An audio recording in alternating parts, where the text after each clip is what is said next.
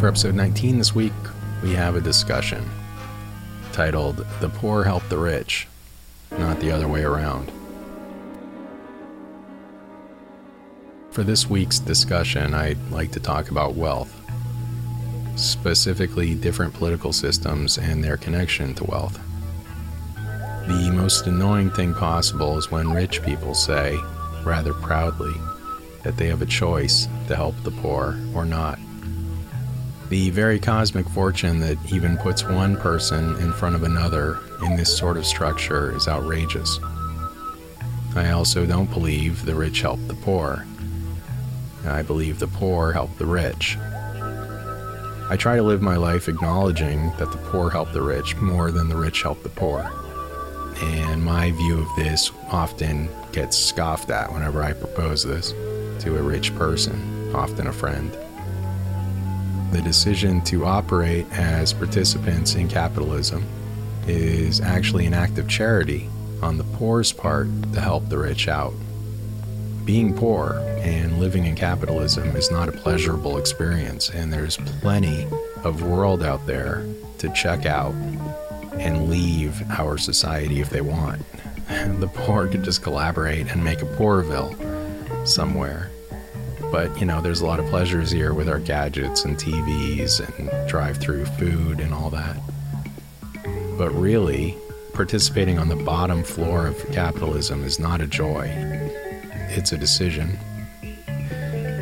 And sticking around to help the rich out is charity on the poorest part. In terms of being rich, being able to pay for something does not remove the welfare you are receiving in their handout, the poor's handout to you in terms of time and effort. If the world were suddenly flipped so that the most poor were the most powerful suddenly, I try to live by a code of behavior. That would not mean my head would be placed on a pole for acting like I was somewhat superior at any time in my life due to numbers in a bank account. Capitalism is a very old idea, incidentally. When people talk to me about capitalism, I like to point out that other ideas from that era have certainly evolved. For example, we uh, didn't bathe very much in the 1600s, and capitalism was born in the 1600s. It's actually older than socialism. Socialism and Marxism were developed as a reaction against sort of the growing unbalance of capitalism but capitalism actually is an old idea. It was uh, started in around the 1600s, and people did not bathe very much in the 1600s. We realized that was a bad idea. For example, Louis XIV of France is probably a terrific example of wealth and leadership in the 1600s. By stamina alone, he lasted longer than any king on record in Europe. 72 years as king, I think he died when he was 76. So he jumped into the job pretty early, too. You gotta say, uh, nice job, Louis. Or is it Louis? Probably Louis. Nice job, Louis. You worked hard for that record and you deserve your money because you didn't inherit it at all. King Louis worked up right there from age uh, age one through four. Did a lot of hard work and got given uh, the job of king at uh, age four and was so exceptional at it that not a single person in France could top him just because of his own abilities and really hard work. Hard work, uh, that was uh, whenever anybody would ask uh, Louis XIV, How'd you get here? And he would say, Nobody else's efforts, all me. Very, very hard work. And he's a model for all capitalists, really. Now, Louis XIV was also famously phobic of water. Like most uh, wealthy people, Jeff Bezos is also famously phobic of water. That part I'm making up, but I don't know. I mean, he's trying to get so far away from everybody in terms of distancing himself by wealth. Talk about social distancing. Due to COVID, please make a trillion dollars so that no humans can even come near you. Uh, so Jeff Bezos maybe is kind of like Louis XIV, famously phobic of water. Mental health issues like superstitions are more common amongst the wealthy and powerful, incidentally, than they are amongst the healthier and happier poor.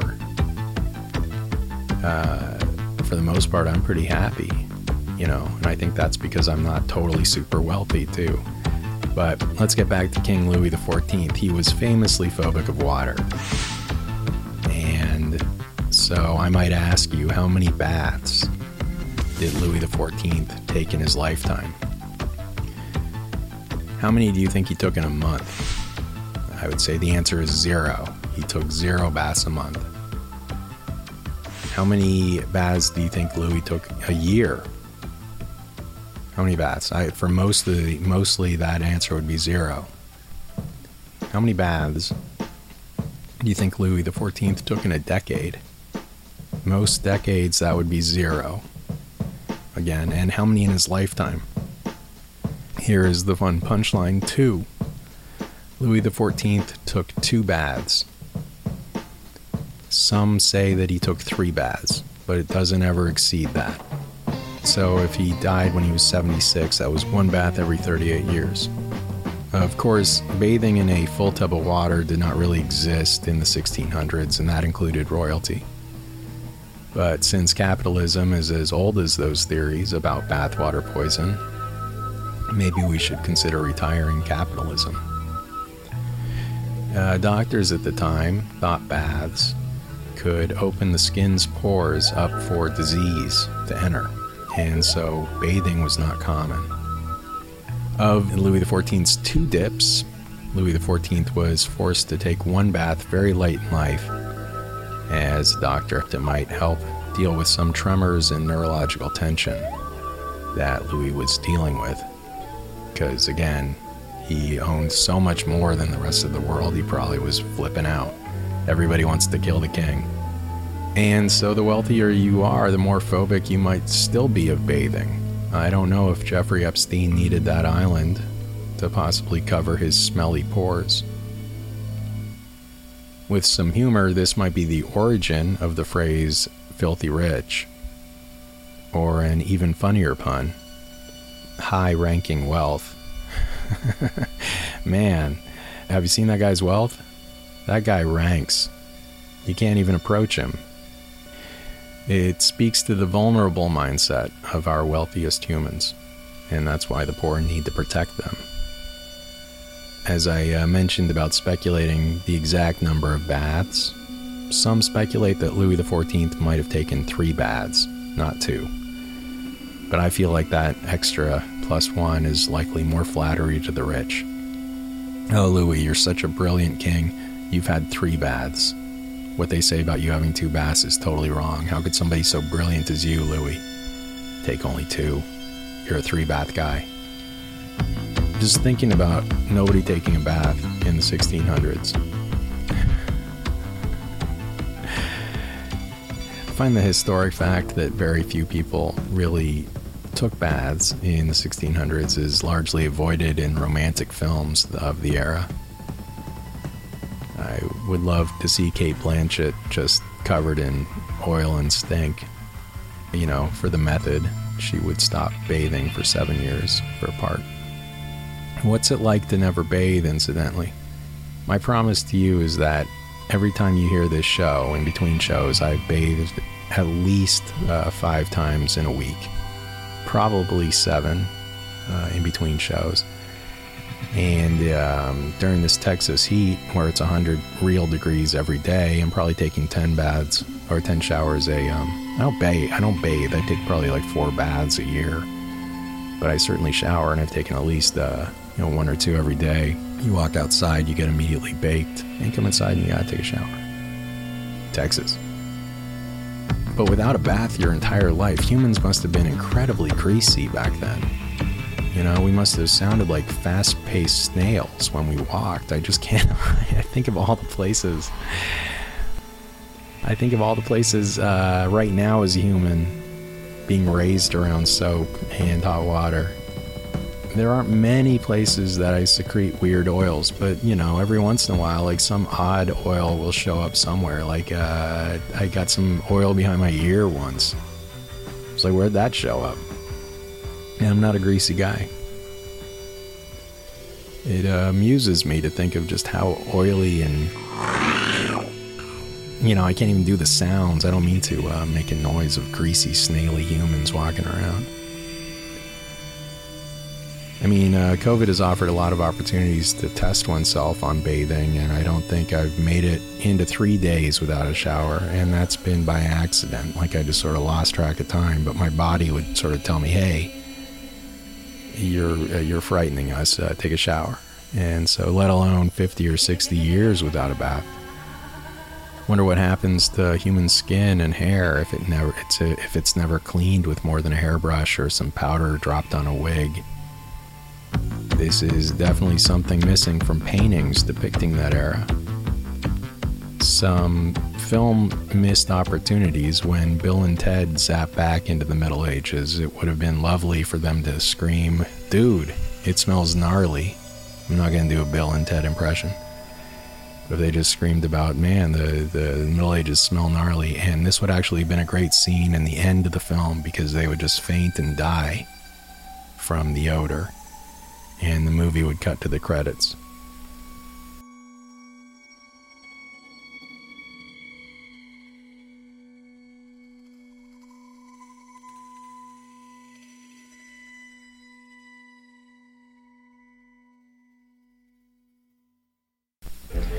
One important point to point out here the poor, however, were less gnarly. Gnarly. I can't imagine. I can't remember the last time I ever used the word gnarly, but the poor were less gnarly smelling than the rich. Uh, they would have been rained on much more often due to being outside working and are said to also have bathed more frequently by accident because they'd get impossibly dirty from actual dirt, dust, and debris. So it would be a sign of being poor by not having the collected, accumulated wealth grease on your body. The poor were so poor they had to take a bath.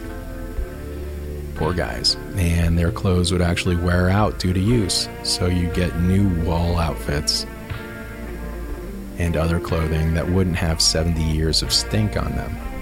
So that's kind of funny. You know, we talk about how in the uh, the age of beauty used to be um, people of different weight than now to imply sort of a luxurious lifestyle. Actually, the more you bathed, the the worse you appeared. So it's it's very much like a bizarro time, the 1600s. You know, I don't like that guy. He's uh, really clean and doesn't stink. And you know, he's also hanging out with a bunch of Vikings. And the reason why I say this is a funny side comment is that Vikings started to expand into the West around this time. And they were known to be fastidiously clean so it's amusing to consider these Vikings, these brutes with their big, monstrous tendencies of ripping off the heads of whales. Just, uh, I don't know if they actually did that, but I'm just imagining Vikings doing something monstrously uh, caveman like that and actually smelled amazing.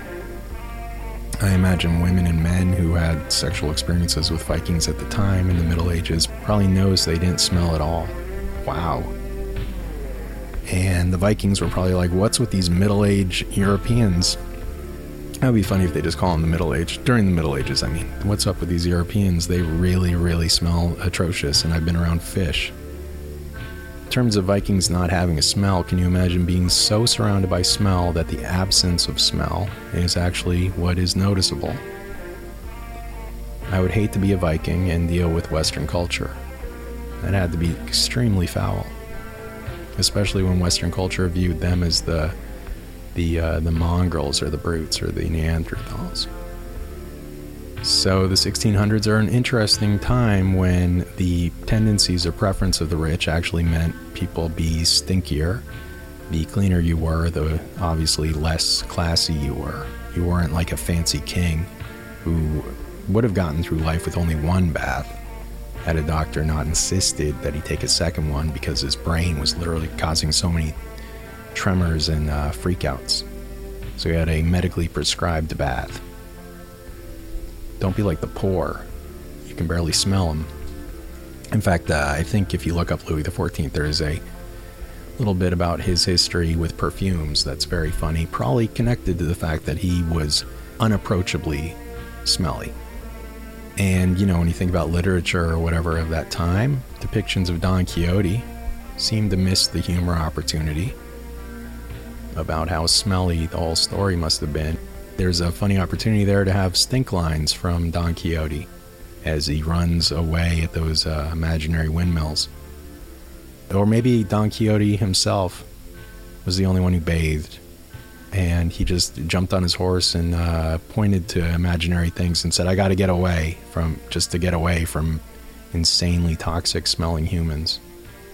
If I was surrounded by thousands of others who had not bathed in decades, I would probably imagine gigantic imaginary fans or windmills to move around in the air, to move the air around, and I would run right at them, screaming, you know, windmills probably weren't the best at pushing smell away, but you'll take what you can get when you're Don Quixote.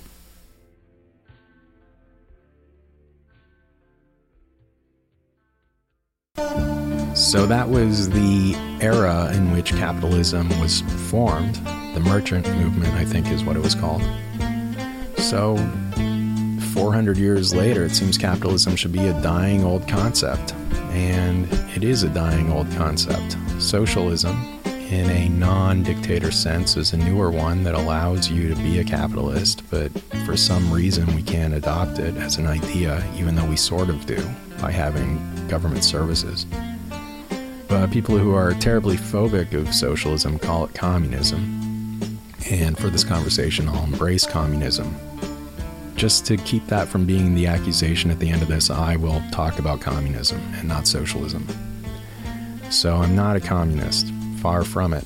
And I suppose if you consider this show a collection of electronics, it's really a collection of acquisitions. And you could say I'm a materialist, certainly. I certainly browse electronic equipment all the time. I don't mind getting new stuff. I don't mind things but you can be critical of the environment by which these things are able to be acquired and be critical of the country. It's just like the best patriots are people who are actually critical of the country. It's patriotic to say the country is broken and it has some flawed history. You love it so much you would like it to improve. And capitalism is very flawed. And I think its time is done I've offered in a previous episode that we should just get rid of money because all the money has already been made.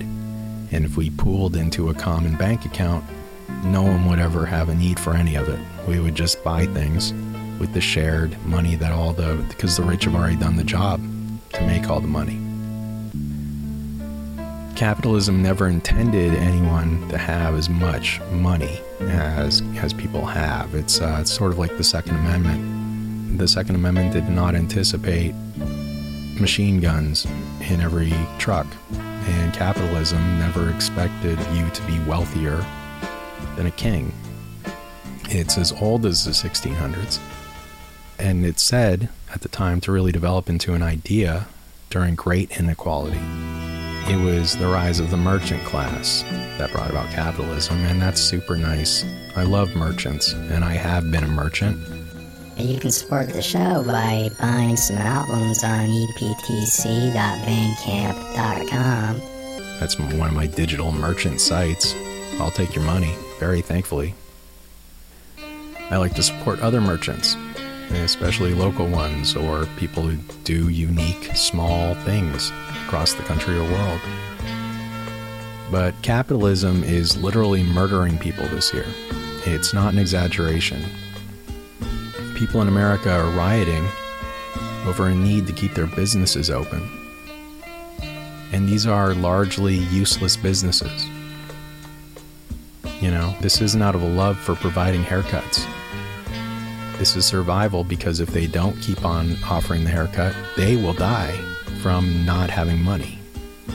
And if the government had decided to take a trillion dollars out, like Reagan did, nearly every year for the Cold War. If we treated this like the Cold War and just paid people not to work, that would have been one way to get through this, but that would have been socialism probably. And people are dying now because it's up to them to keep the money flowing. I think it took a month or two before capitalism snapped. So now is a good time to reevaluate a 400 year old idea like capitalism. And when you think about ideas evolving in conversation, it is, uh, I think, surprising to some people to realize that capitalism is older than communism, that communism is the new idea. And I'm not a communist, but I don't think Marx was terrible. Stalin is disturbing, very repulsive, but so is Trump. The news of Trump starting to set up a really horrifying program of monitoring and abducting protesters is very disturbing. Look up an Esquire article titled The Authoritarian Operation in Portland you might have already had somebody share it with you. It's getting pretty intense. And that's some Stalin shit. Of course, Trump is a capitalist, not a communist. So uh, he would never do communist shit. Big difference there. He would only uh, make America great. And America's greatness right now with capitalism is killing hundreds and thousands of people a week. Many of those people, I am certain, had to go into a job or interacted with somebody who had to go into a job. But even before this, you know, going back to the 40s or even farther, I think capitalism can handle the feedback that it is unkind. The unfairness of capitalism is sort of the point. Otherwise, it would be socialism or something else. It, it's designed to distance you from other people the better you do at capitalism, the less contact you have with the world. But under a capitalist system, it's a high score. So I've observed these past five months that capitalism is much more weak kneed and flimsy than communism. Could communism fail in a month? No, but capitalism nearly did. And uh, barely made three months before the country cried uncle and opened up, and now we are the worst country in the planet in terms of this stuff. So, millions of people are suicidally pushing themselves out of their homes every day and night right now when the risk of death has not lessened one centimeter since January. It's not like we've developed a tolerance for this disease or that it's even slowed down. But our attention span is like, well, it's got to be safer now, right? And then even steps to make it safer are thought. So we can't even be pragmatic about our safety. So not only are we capitalists, but we're also stupid. the merchant class of the 1600s would not be impressed with us. Louis 14th probably would look at us and go, I bet you guys bathe even. You look at us like a bunch of dumb bathers. But the bigger point of comparing capitalism to communism is I don't think communism would force you back to the factory during this. Because it needs its workers more than capitalism needs its workers. My guess is that communism in like a heavy Stalin era would just shut the damn things down. They might lock your door so you couldn't leave, but they wouldn't force you to come into work because they need their workers. Capitalism does not. If all the American workers die, capitalism will get more workers from some other part of the world. And if COVID completely kills off everybody except for the wealthiest, they'll just automate it.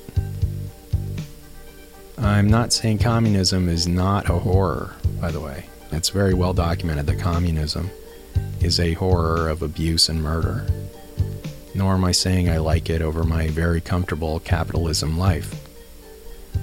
Communism is brutal and very horrifying for individuals. But communism didn't begin to crumble in five weeks from a break in service, and capitalism sure as hell did. We gotta rethink it. I don't know really of any communist system, communityist system, I guess if you want to break down what communist means that has existed without a dictator.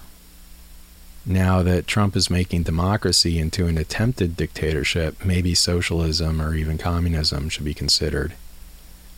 As a non dictating concept. I guess that's socialism. But again, in terms of money, I like it. I like getting money. I like stuff. You can enjoy money, spend and receive gobs of it, and be critical of its uneven distribution. That doesn't make you a hypocrite. If anything, it makes you thankful and a little responsible. The wealthier you become, the easier it can be to see just how unbalanced this capitalist state is. One might say if capitalism has been kind to you or that you've succeeded in it, why would you want to ever be critical of it? And I don't think having money and being critical of it are two separate things. If a system has deep flaws that should be criticized, you should criticize it. Let's say capitalism was built on shooting another person in the face every time you made a dollar. If you had $6,000, that would be 6,000 people that died. It might be worth it to think, like, huh, you know, I really love these $6,000, but I wonder about those other people. That's uh, sympathetic capitalism right there. And I'm sorry about having to be so severe there with an example because a lot of people feel very unsympathetic to the just more basic ones of they can't afford getting sick or they're one paycheck away from being homeless permanently. Other things, that's a dead air argument because apparently anybody who's homeless has a drug problem, according to very wealthy people, while they sip brandy cocktails of Vicodin and uh, Ambien and cocaine. Bastards! I can't stand. I can't stand uh, when the rich uh, criticize the poor. It's one thing to try not to see them. It's another thing to put yourself up as being any more resilient than they are. They surviving. They are surviving for every fucking day of their life. You never have to survive if you're wealthy. You never have to survive. And in fact, the taxes just are getting softer and softer for you. So you just get wealthier and wealthier. I've often thought that like it should just cut it off at 100 or 500 million a person and then just give it fucking back. But you'll find me ranting about that. I can't stand it. A lot of people say, you know, well, what about philanthropy? That's uh, really what the rich do to really do amazing gestures to give us back. They uh, buy buildings and they put their name on it. Isn't that incredible? You know how many buildings I pass that I don't know the name of or somebody to thank for? You know, people who put money on the giving they do just is so tacky. And if I had more money, I do have my fantasies of helping people in more fantastic ways. I think our giving hovers around 10%. Not a huge percentage, and probably even less than that. But I'd also welcome a lot more direct taxation, so it wasn't even up to me. A huge flaw in our current system is how little the government takes from the wealthiest. It's ridiculous that the government leaves this up to the individual and that words like philanthropy even exist. We all don't want to control wealth because somehow we ourselves individually might one day have wealth. So we don't want to ever say nobody can become a trillionaire or a billionaire or even a 500 millionaire. But capping all wealth at a 100 or 500 million, you know, level and allowing you to still exist and live in America is something they could have figured out. Because we're a democracy, not a capitalist democracy. America is a constantly evolving, open, uh, document, fluid document.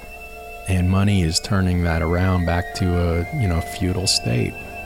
It's turning it back into, you know, we do that with celebrities and with the wealth. We say that we established America to get away from the king and, you know, taxation without representation is all we have now. I would love my taxes to actually be a fill in the blank card hey, you're uh, giving me so, you're putting forth so much of your income. What would you like your income to care about? And for that, you know, the computing to algorithmically determine that would be great. And that just would be what representation focuses on. Not some egotistical asshole who had to raise millions of dollars to become a representative senator or whatever, of which you don't even need a GED to become. Not that not having a high school diploma means that you're stupid. Some of the smartest people in the world, you know, did not have a high school diploma, but it's also a good metric for determining if uh, somebody should be on a housing committee or something on the representatives. I would that that's where education would be helpful, and you don't have an education requirement to run for Congress. If we went back to the old pre-Nixon or whatever tax rate for the wealthy, which was a huge percentage, no one would need to be philanthropic. The better parts of the country are crumbling because the real support needed in society is not happening. The government needs to tax and chop money from the wealthiest and recycle it back into the world. The best parts of the country are crumbling because this is not occurring. A funny argument that I've heard from others is uh, viewing people who care about this as being liberal. And liberals in general might criticize greed for not helping the world, but they would still hoard their own wealth. And that's partly true. You know, there are some very wealthy liberals. You know, liberals are, I consider myself a liberal, but I don't consider myself part of that group. I don't think it's a diss. It just sort of means really nice, open minded person. Really nice, open minded person. And then the other uh, qualifier would be the wealthy conservatives. You know, those are the two terms we get liberals and conservatives. So, wealthy conservatives, however, they consider their understanding of wealth to be more sophisticated. Typically, the conservative and conservative need deals with just keeping the money you have. That's how the conservative movement or the Goldwater idea really got a claw in America. And so conservatives don't criticize people who do not help the poor. That's how they define themselves. They don't criticize people who do not help the poor. Liberals uh, want to help the poor more. Wealthy conservatives, however, consider themselves more sophisticated.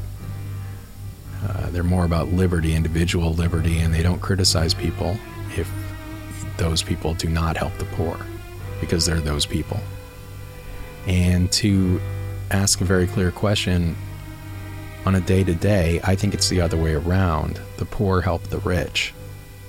In what way does the rich get helped by the poor? The rich wouldn't survive a week without the poor's help keeping them alive.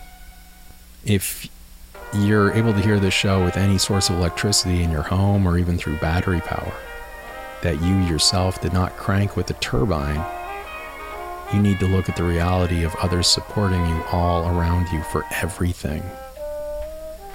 The water you're drinking is soluble and bathable, even. Uh, hail Caesar. Uh, it's uh, you can take a bath now because of many poor people's efforts to keep you alive, or um, digging that plumbing for you. Thank you, poor person, for your charity, keeping that going.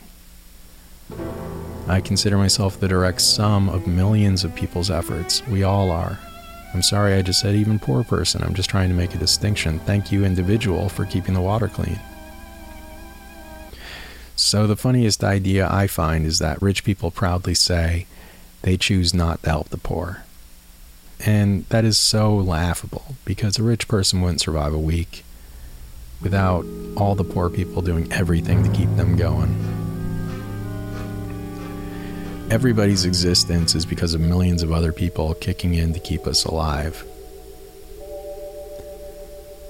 All of them have experiences that started as a child, just like you, helpless, and the first two decades were predetermined for them and for you by who their parents were, whether or not those parents were there, whether or not those parents survived, and what part of the planet you were docked in. So the uh, rich never are helped by the poor. Do you drive on a road? A poor person paved that road for you. Do you drink water? Some poor guy helped maintain that water. Do you wear clothing? Don't even look that up. Don't even look up how clothing is made. It'll break your heart. If you're wealthy and you have anything that you didn't make, Don't feed me any bullshit that you don't receive charity of their efforts. The poor are helping you, not the other way around, and be a fucking adult and appreciate it. Having the money to buy something doesn't reduce the sum effort of millions of others doing something for you first. Believe me, if the poor decided to stop helping the rich, this world would become a shit show in under a week. Maybe we'll see that in the next year. When money is made insolvent, and all these wealthy people have to walk around with signs asking if we can spare some kindness. It could be a decision by the poor just to establish an economy where they trade their services back and forth with no money you know, just based on your kindness as a person and your ability to give them a service or a gesture or a help. I would love to see a wealthy person suddenly be dropped into this world where the rest of the economy decides to actually no longer work with them and to establish a no money, all exchange world. It's just a thought experiment. Doesn't mean to happen. but they'd be without anything. Maybe that'll happen next year. Maybe uh, a couple years from now, money will be removed and it'll be based on who you are as a person that allows you to survive or have things of any value. I get pretty tired of wealthy people not appreciating their absolute lottery win. If you have any money or any wealth, it is a comedy to think that you weren't any more likely to have been poor. Wealth disparity is a huge problem. Let's say in some cosmic comedy, just like some 1980s movie, boom, you wake up and you are poor. Wealth disparity would probably become a huge problem to you. If you are a wealthy person with the power to motivate Congress to do something, this likelihood that you might wake up with nothing one day is protecting your ass as much as it is helping the poor. And it wouldn't take any money from you just to establish a couple social system protective nets. You know, I mean, it's not like these changes would cost anything less than the nuclear war buildup or other things that, that we've done out of narcissism in the 80s on up. If we stop a couple of wars going, we have all the money, stuff like that and the likelihood that all poor people might not be able to become rich, but all rich people might become poor. Once you're wealthy, you uh, you do a little bit to protect your own ass by setting up some social net systems that might be able to catch you. I don't think that if you're wealthy, it's because you're more capable of things. I think you might think you're more capable of things. You might be like, well, I'm a success. I did it having money or even doing something that makes money or more money, you know, I mean, there's lots of jobs that are extremely difficult. Being the editor of a newspaper is an extremely difficult job. And most newspapers don't pay anything. You gotta fucking be that good at editing and structure and daily reading. Imagine reading a fucking paper every day and correcting it every day and asking questions of reporters as to whether or not this is verified or this is covered or God Almighty avoiding a typo.